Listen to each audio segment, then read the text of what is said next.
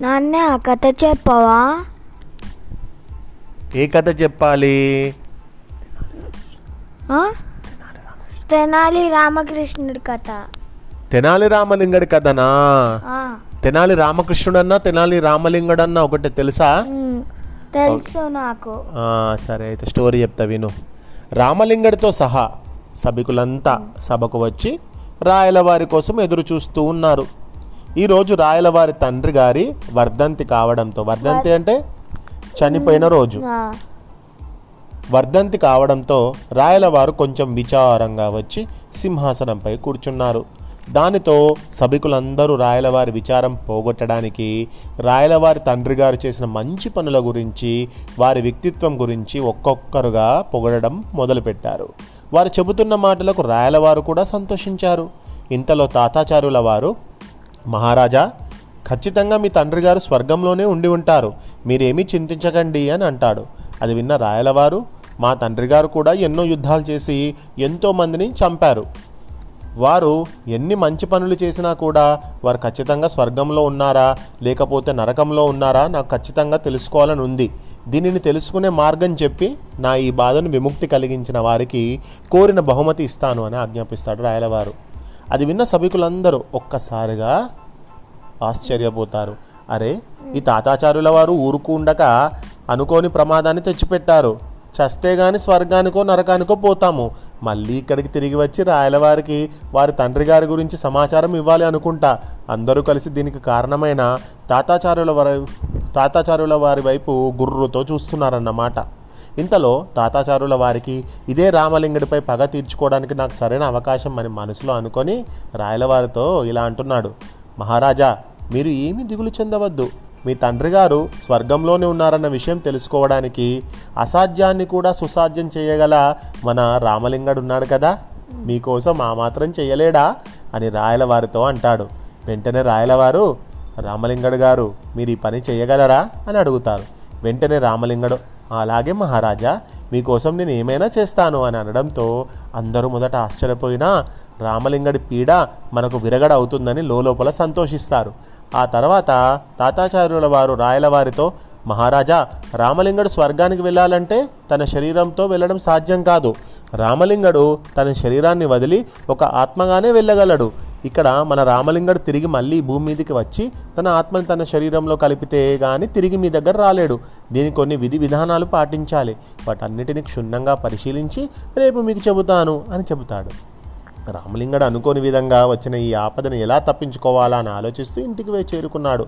తర్వాత రోజు సభకు అందరూ వచ్చిన తర్వాత తాతాచార్యుల వారు రాయలవారితో మహారాజా చాలా గ్రంథాలను పరిశీలించాక ఈ పని ఎలా చేయాలో తెలిసింది. ఇది దైవకార్యం కాబట్టి చాలా నిష్ఠతో చేయాలి. దీనిని చేయడానికి రామలింగడు తొమ్మిది రోజుల పాటు ఆ కాళీమాతకు పూజ చేసి పదవ రోజున చనిపోవాలి. సమాధిలోకి వెళ్ళిన తర్వాత మూడవ రోజున రామలింగడు స్వర్గాన్ని చేరుకొని మీ తండ్రి గారిని కలుసుకుంటాడు. తదుపరి తొమ్మిది రోజుల తర్వాత తిరిగి వచ్చి మళ్ళీ బతుకుతాడు. మనం సరిగ్గా ఏ సమయానికి రామలింగాన్ని మనము సమాధిలోకి పంపిస్తామో ఆ సమయానికే మనము ఆ సమాధిని తెరవాలి అని చెబుతాడు. ఇదంతా కూడా తాతాచార్యులు వేసిన ప్లాను. చంపాలి అని చెప్పే ప్లాను.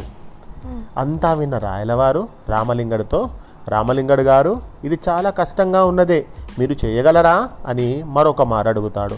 అప్పుడు రామలింగడు మహారాజా మీకోసం నేను నా ప్రాణాన్ని ఇస్తాను ఈ కష్టాన్ని కూడా దాటుతాను. మీరేమి చింతించకండి. ఇక ఈ పని నాకు అప్పగించారు కాబట్టి మీరు నిశ్చింతంగా ఉండండి. కాకపోతే నాదొక చిన్న మనవి. నేను ఈ పని చేస్తున్నాను అంటే నా కుటుంబ సభ్యులు ఒప్పుకోరు. కాబట్టి వారిని వేరే ఊరికి పంపే ఏర్పాటు చేశాక ఈ పని మొదలు పెడతాను. అలాగే నా సమాధి నిర్మాణం మిగతా కార్యక్రమాల్ని తాతాచార్యుల వారు నేను దగ్గరుండి చూసుకుంటామని చెబుతాడు. రాయలవారు సరే రామలింగడు గారు మీ ఇష్టం. మాకు మా తండ్రి గారు స్వర్గంలో ఉన్నారా? లేక నరకంలో ఉన్నారా? అని మాత్రమే తెలియాలని ఉంది. మీరు చనిపోవడం నాకు ఇష్టం లేదు. కానీ మీరు చాలా తెలివిగలవారు. మీరు తెలుసుకొని వస్తారు అని చెబుతాడు. ఆ తర్వాత రామలింగడు ఇంటికి వెళ్ళి తన భార్యకు తాను ఏం చేస్తున్నాడో ఎందుకు అలా చేస్తున్నాడో చెప్పి శారదను వారి పుట్టింటికి పంపి శారద పెదనాన్న కొడుకులు ఇద్దరిని తన దగ్గరికి రమ్మంటాడు. వారు వచ్చిన తర్వాత ఒకటి చేత రెండు వైపులా తలుపులు ఉన్న పెద్ద పెట్టెను చేయించమంటాడు. అలాగే ఇంకొకటి చేత తను సమాధి అయ్యే స్థలానికి కొద్ది దూరంలో నుండి ఎవరికి అనుమానం రాకుండా ఒక స్వరంగం తవ్వించు అని చెప్పి ఇదంతా తొమ్మిది రోజుల్లో జరిగిపోవాలని చెబుతాడు. తర్వాత రోజు తాతాచారుల వారికి వారిద్దరిని పరిచయం చేసి రామలింగడు కాళీమాతను తొమ్మిది రోజుల పాటు పూజించడానికి గుడిలోకి వెళ్తాడు. అలా తొమ్మిది రోజులు పూర్తయ్యేసరికి ఊరి చివర అడవిలో రామలింగడిని సమాధి చేయడానికి ఏర్పాట్లు పూర్తి చేస్తారు. అలాగే రామలింగుడు చెప్పినట్లుగానే శారద అన్నయ్యలి రెండు వైపులా తలుపు ఉన్న ఒకటువంటి ఒక బాక్స్ని తయారు చేసి సొరంగాన్ని కూడా ఎవరికి తెలియకుండా ఏర్పాటు చేశారు. వాళ్ళ ప్లాన్ ఏంటంటే ఆ బాక్స్లో నుంచి మెల్లగా దూరుకుంటా స్వరంగంలో నుంచి బయటికి రావాలి. ఇక పదవ రోజు రామలింగడు గుడి నుంచి నేరుగా సమాధి అయ్యే స్థలానికి వచ్చాడు. రామలింగడిని చూసిన తాతాచారుల వారు మిగతా సభికులు ఈ రోజుతో రామలింగడి పీడ ఇక ఉండదు. హాయిగా ఉండొచ్చు అని లోపల సంతోషపడుతూ పైకి విచారంగా ఉంటారు.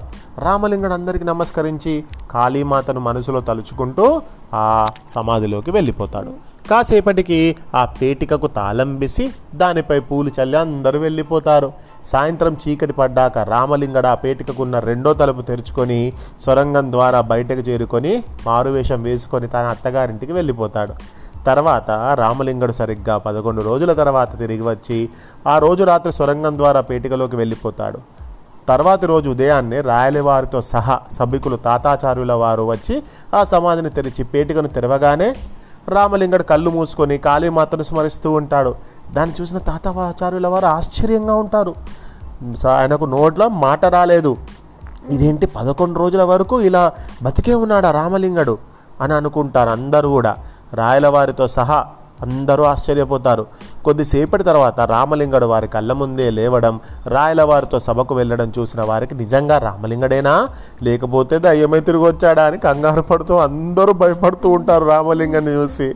సభకు వెళ్ళాక రామలింగడు మహారాజా మన తాతాచార్యుల గారి వల్లనే నాకు ఈ అదృష్టం దక్కింది. ఆహా ఎంత గొప్ప అదృష్టం. చనిపోయిన వాణ్ణి బతికి వచ్చాను. చాలా అదృష్టవంతుని నేను అని చెప్తాడు. ఒక్క మీ తండ్రి గారినే కాదు మహారాజా. నేను మా తాతలను ముత్తాతలను దేవతలను కూడా నేను చూసి వచ్చాను అని చాలా గొప్పగా చెబుతూ ఉంటాడు.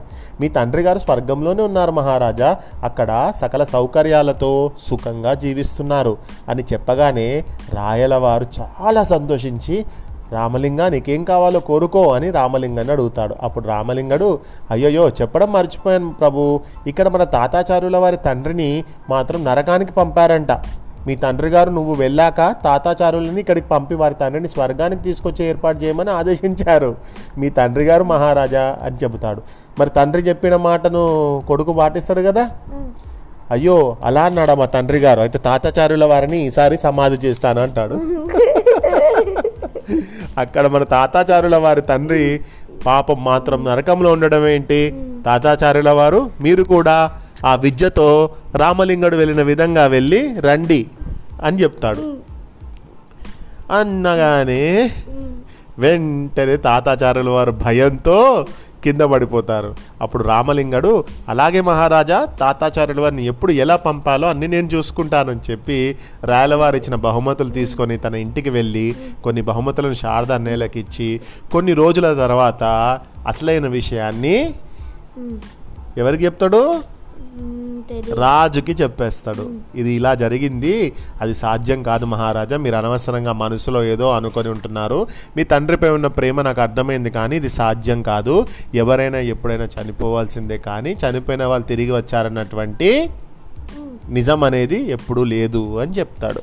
ఆ విషయం రాయల వారికి కూడా తెలుసు కానీ ఇది సాధ్యమా కాదా అనే ఆలోచనతో రాయలవారు ఈ పని చేయమని చెప్పారు. రాయలవారికి కూడా తెలుసు. రాయలవారు తెలుసుకుంటారు అన్నట్టు వెంటనే. ఏం జరిగింది? రామలింగడు ఎలా తిరిగి వచ్చిండు? రాయలవారు కింగ్ ఆయన తెలియకుండా ఉంటుందా? కానీ ఆయనకు సరదాగా ఇలా ఉండడం అంటే ఇష్టం కదా? అలా ఒక ఫన్ క్రియేట్ చేయడం కోసం ఇలా చేసిండు అన్నట్టు రాయలవారు.